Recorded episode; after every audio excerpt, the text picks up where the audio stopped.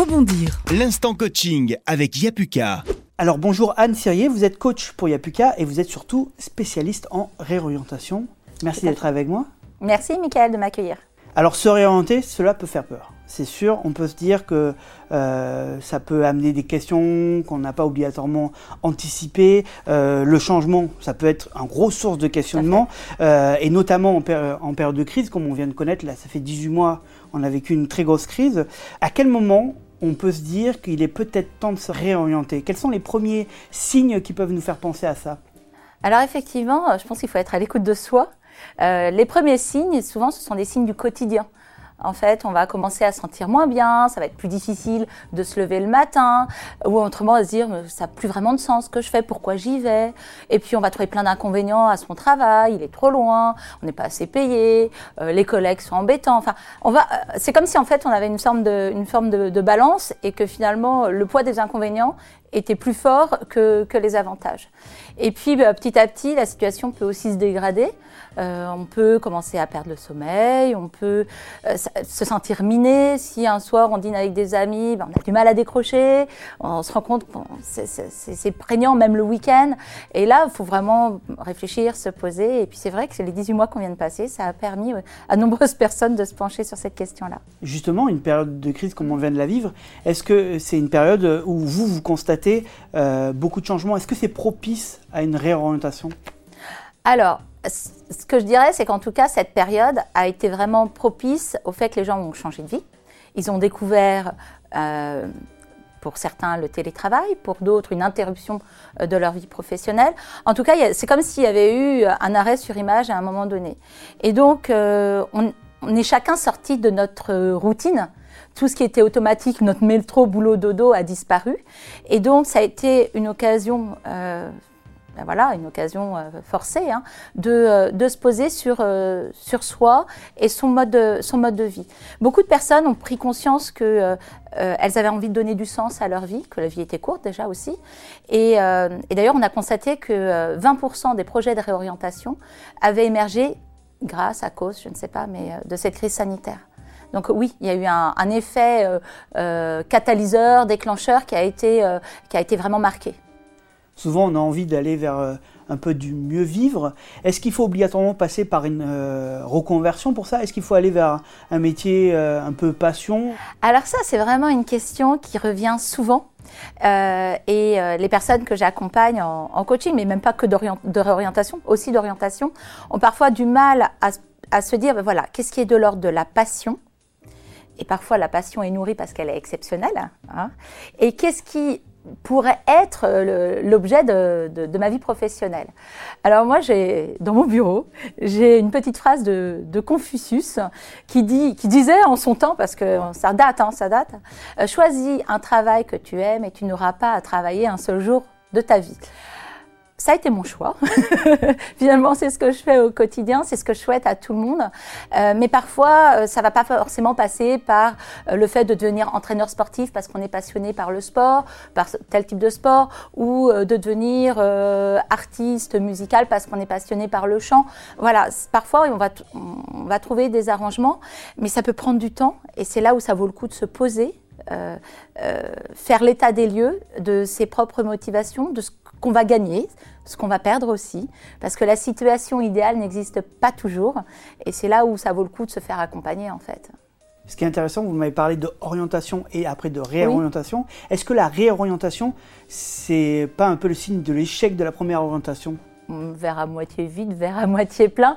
Moi, euh, je suis convaincue que euh, finalement, euh, on est en fait la résultante de ce qu'on a vécu dans le passé.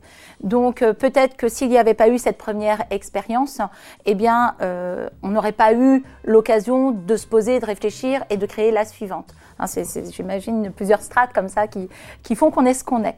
Donc euh, moi je trouve qu'il n'y a pas à regretter parce que chaque expérience est l'occasion de rencontres, de découvertes et peut-être de découvertes aussi sur soi. Donc en coaching justement, j'accompagne les personnes sur euh, également la prise de conscience de leurs propres ressources, euh, de ce, qu'elles, euh, ce qui fait qu'elles sont ce qu'elles sont aujourd'hui, avec leurs atouts. Et parfois, ces atouts sont tirés de situations pas toujours simples. Mais ce sont des personnes parfois plus armées que d'autres. Donc surtout ne pas aborder une reconversion avec un sentiment d'échec dans ses valises. C'est une nouvelle aventure. Exactement. Et comment bien l'aborder? Quelles sont les étapes indispensables pour la réussir, cette réorientation? Moi, je dirais euh, qui va piano va sano. Euh, c'est que parfois, on peut avoir envie de fuir, prendre des décisions précipitées. Et je pense que quand c'est important de faire l'état des lieux quand même. Euh, parfois quitter un emploi, euh, c'est facile, hein, pourquoi pas, hein, il suffit de démissionner, ça pourquoi pas. Mais derrière, on va avoir des implications peut-être euh, notamment d'ordre financier hein, qui, peuvent être, qui peuvent être gênantes. Et donc ça vaut le coup de poser les choses, c'est-à-dire d'abord faire un état des lieux de sa propre situation. Aujourd'hui, qu'est-ce que j'aime dans mon travail? Alors pas uniquement les tâches, mais quel plaisir ça me procure aussi et en quoi ça a du sens à mes yeux? Ça, ça me semble essentiel. Euh, donc qu'est-ce que je trouve dans ce travail? Et qu'est-ce que je ne trouve pas et que j'aimerais trouver?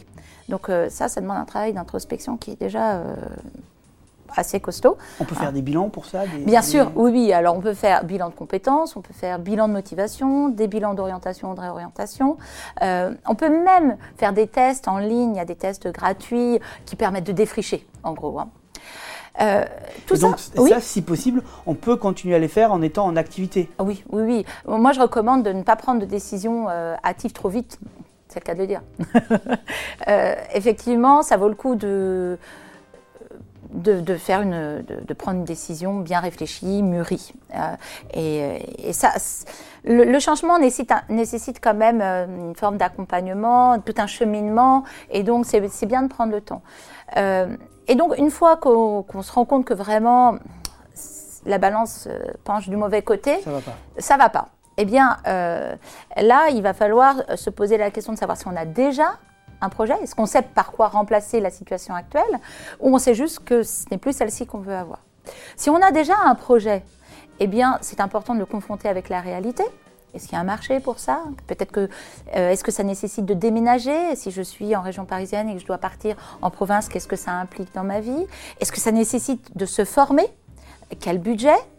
Euh, Alors c'est sûr, maintenant on a alors conséquence également de la crise sanitaire, les formations en distanciel ont fleuri, donc ça permet de gagner une certaine flexibilité qui peut être compatible éventuellement avec le fait de continuer son travail actuel. Mais c'est vrai que ça coûte de l'argent. Alors oui, mais c'est là où il faut se renseigner aussi sur les financements. Euh, aujourd'hui, bon, on a le CPF euh, qui, euh, qui, est alimenté lorsqu'on est salarié, et donc ça peut être l'occasion de, bah, de l'utiliser. Il est là pour ça.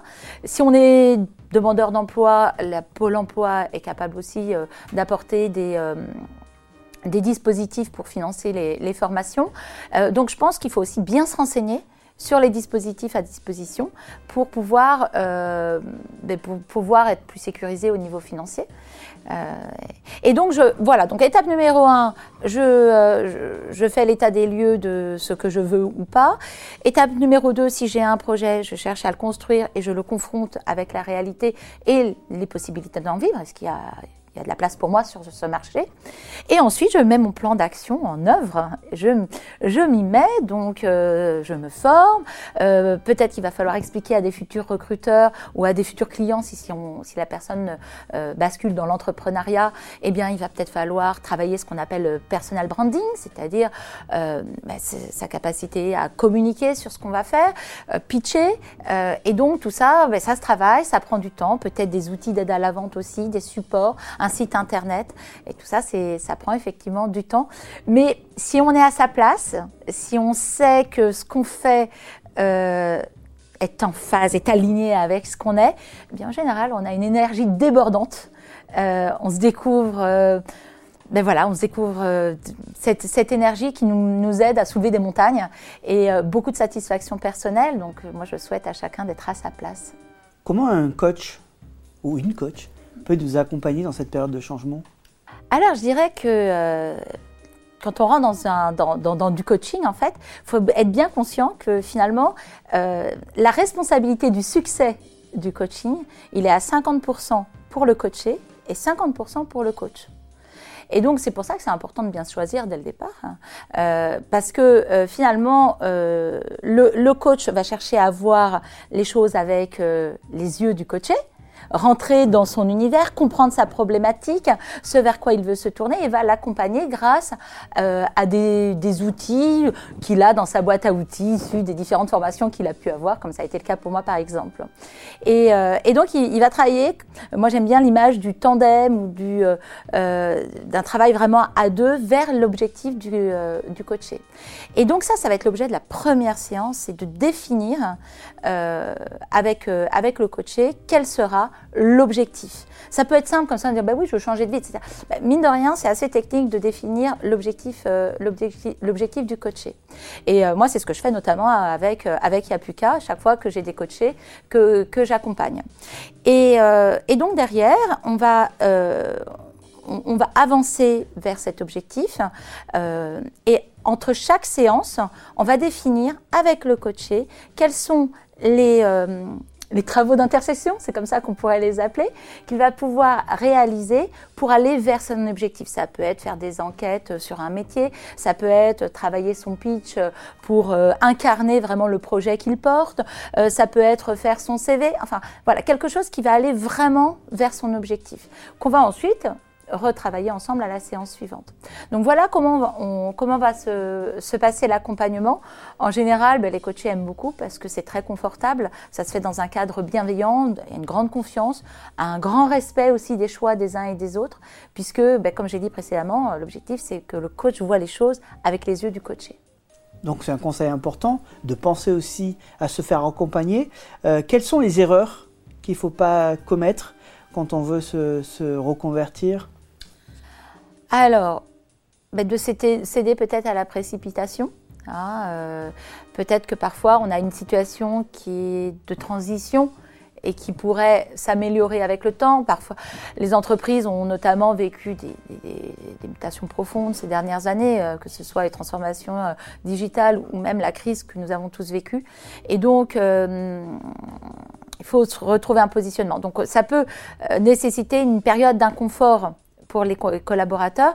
Euh, donc ça, c'est parfois difficile de dire est-ce que c'est ponctuel ou est-ce que finalement c'est une situation qui va s'installer et plus je reste et plus je vais m'enfoncer. Donc c'est bien aussi d'échanger si on a des proches avant de prendre cette décision, des, proches qui vous, veulent du bien, pas ceux qui sont bourrés de conseils, euh, si j'étais toi, à ta place. Voilà, c'est important d'être avec des personnes qui voient les choses avec vos propres yeux. Euh, donc ça, c'est la première chose bien se renseigner, bien se documenter, euh, que, à tous les niveaux, hein, euh, ce soit sur les projets de réorientation, échanger. Euh, déjeuner avec des personnes qui sont dans ce métier-là, réseauter, rebondir d'une personne à une autre pour élargir son champ euh, de, compréhension de, ce vers quoi on pourrait se tourner. Et puis, euh, si la personne est amenée à se faire accompagner par un ou une coach, eh bien là aussi, il faut se choisir. Euh, on voit si on se plaît, si on a envie de travailler ensemble vers un objectif commun. Et ça, je, le recommande fortement d'aller voir deux, trois coachs et, se décider, parce que la personne qui va accompagner va, vraiment avoir ben voilà, c'est cette place qui fait qu'on regarde les choses à deux dans la même direction et je pense que c'est important pour se sentir en confiance, en sécurité et euh, dans un environnement bienveillant. En tout cas, il ne faut pas avoir peur de la réorientation, ah ben notamment si on est en recherche d'emploi, ça peut être une vraie bouffée d'air, d'oxygène. Exactement, exactement. Je pense à euh, une personne que j'ai coachée ben, pendant le confinement. Euh, qui, euh, qui était arrivée au, dans un service des ressources humaines, quoi, une trentaine d'années, et euh, persuadée qu'elle était très attirée par l'humain, persuadée qu'elle allait pouvoir accompagner, comprendre les personnes qui étaient en recherche d'emploi. Elle s'est retrouvée dans une situation où finalement l'entreprise lui demandait des cadences euh, nombre de, candidats à présenter. Euh, et puis, c'était pas grave si finalement le candidat euh, convenait pas complètement, tant qu'on présentait le bon nombre. Bref, on était en plein conflit de valeurs. C'est-à-dire qu'elle, elle était vraiment dans l'accompagnement. son souci, c'était d'aider les personnes. Et finalement, elle s'est rendue compte que, que ça n'allait pas du tout. Elle a commencé à plus dormir, des manifestations physiques. Enfin, sa santé commençait vraiment à être en danger. Et donc, euh, elle n'a pas attendu. Euh, on, a fait un accompagnement mais qui s'est super bien soldé. Et je me demande bien si, même si un jour elle va pas devenir coach. Parce que finalement, elle a trouvé que, que c'était quelque chose qui pouvait vraiment lui convenir. Pour finir, si vous avez un dernier conseil à donner à une personne qui est en train de nous regarder et qui se pose peut-être des questions sur sa vie professionnelle Et moi, je dirais peut-être d'oser. Euh, on n'a qu'une vie. Euh, moi, j'aime croquer la vie. Et euh, peut-être oser. rien n'est inéluctable. Rien n'est. Voilà. ne subissez pas votre vie. soyez acteur de votre vie. Et au moins, sortez de temps en temps. Ben voilà, ça vaut le coup de sortir de sa zone de confort on tente, on voit si ça peut nous plaire ou pas, et puis peut-être que ça n'aboutira pas, mais toute expérience est bonne à prendre. Merci Anne. Merci Michael. Rebondir. L'instant coaching avec Yapuka.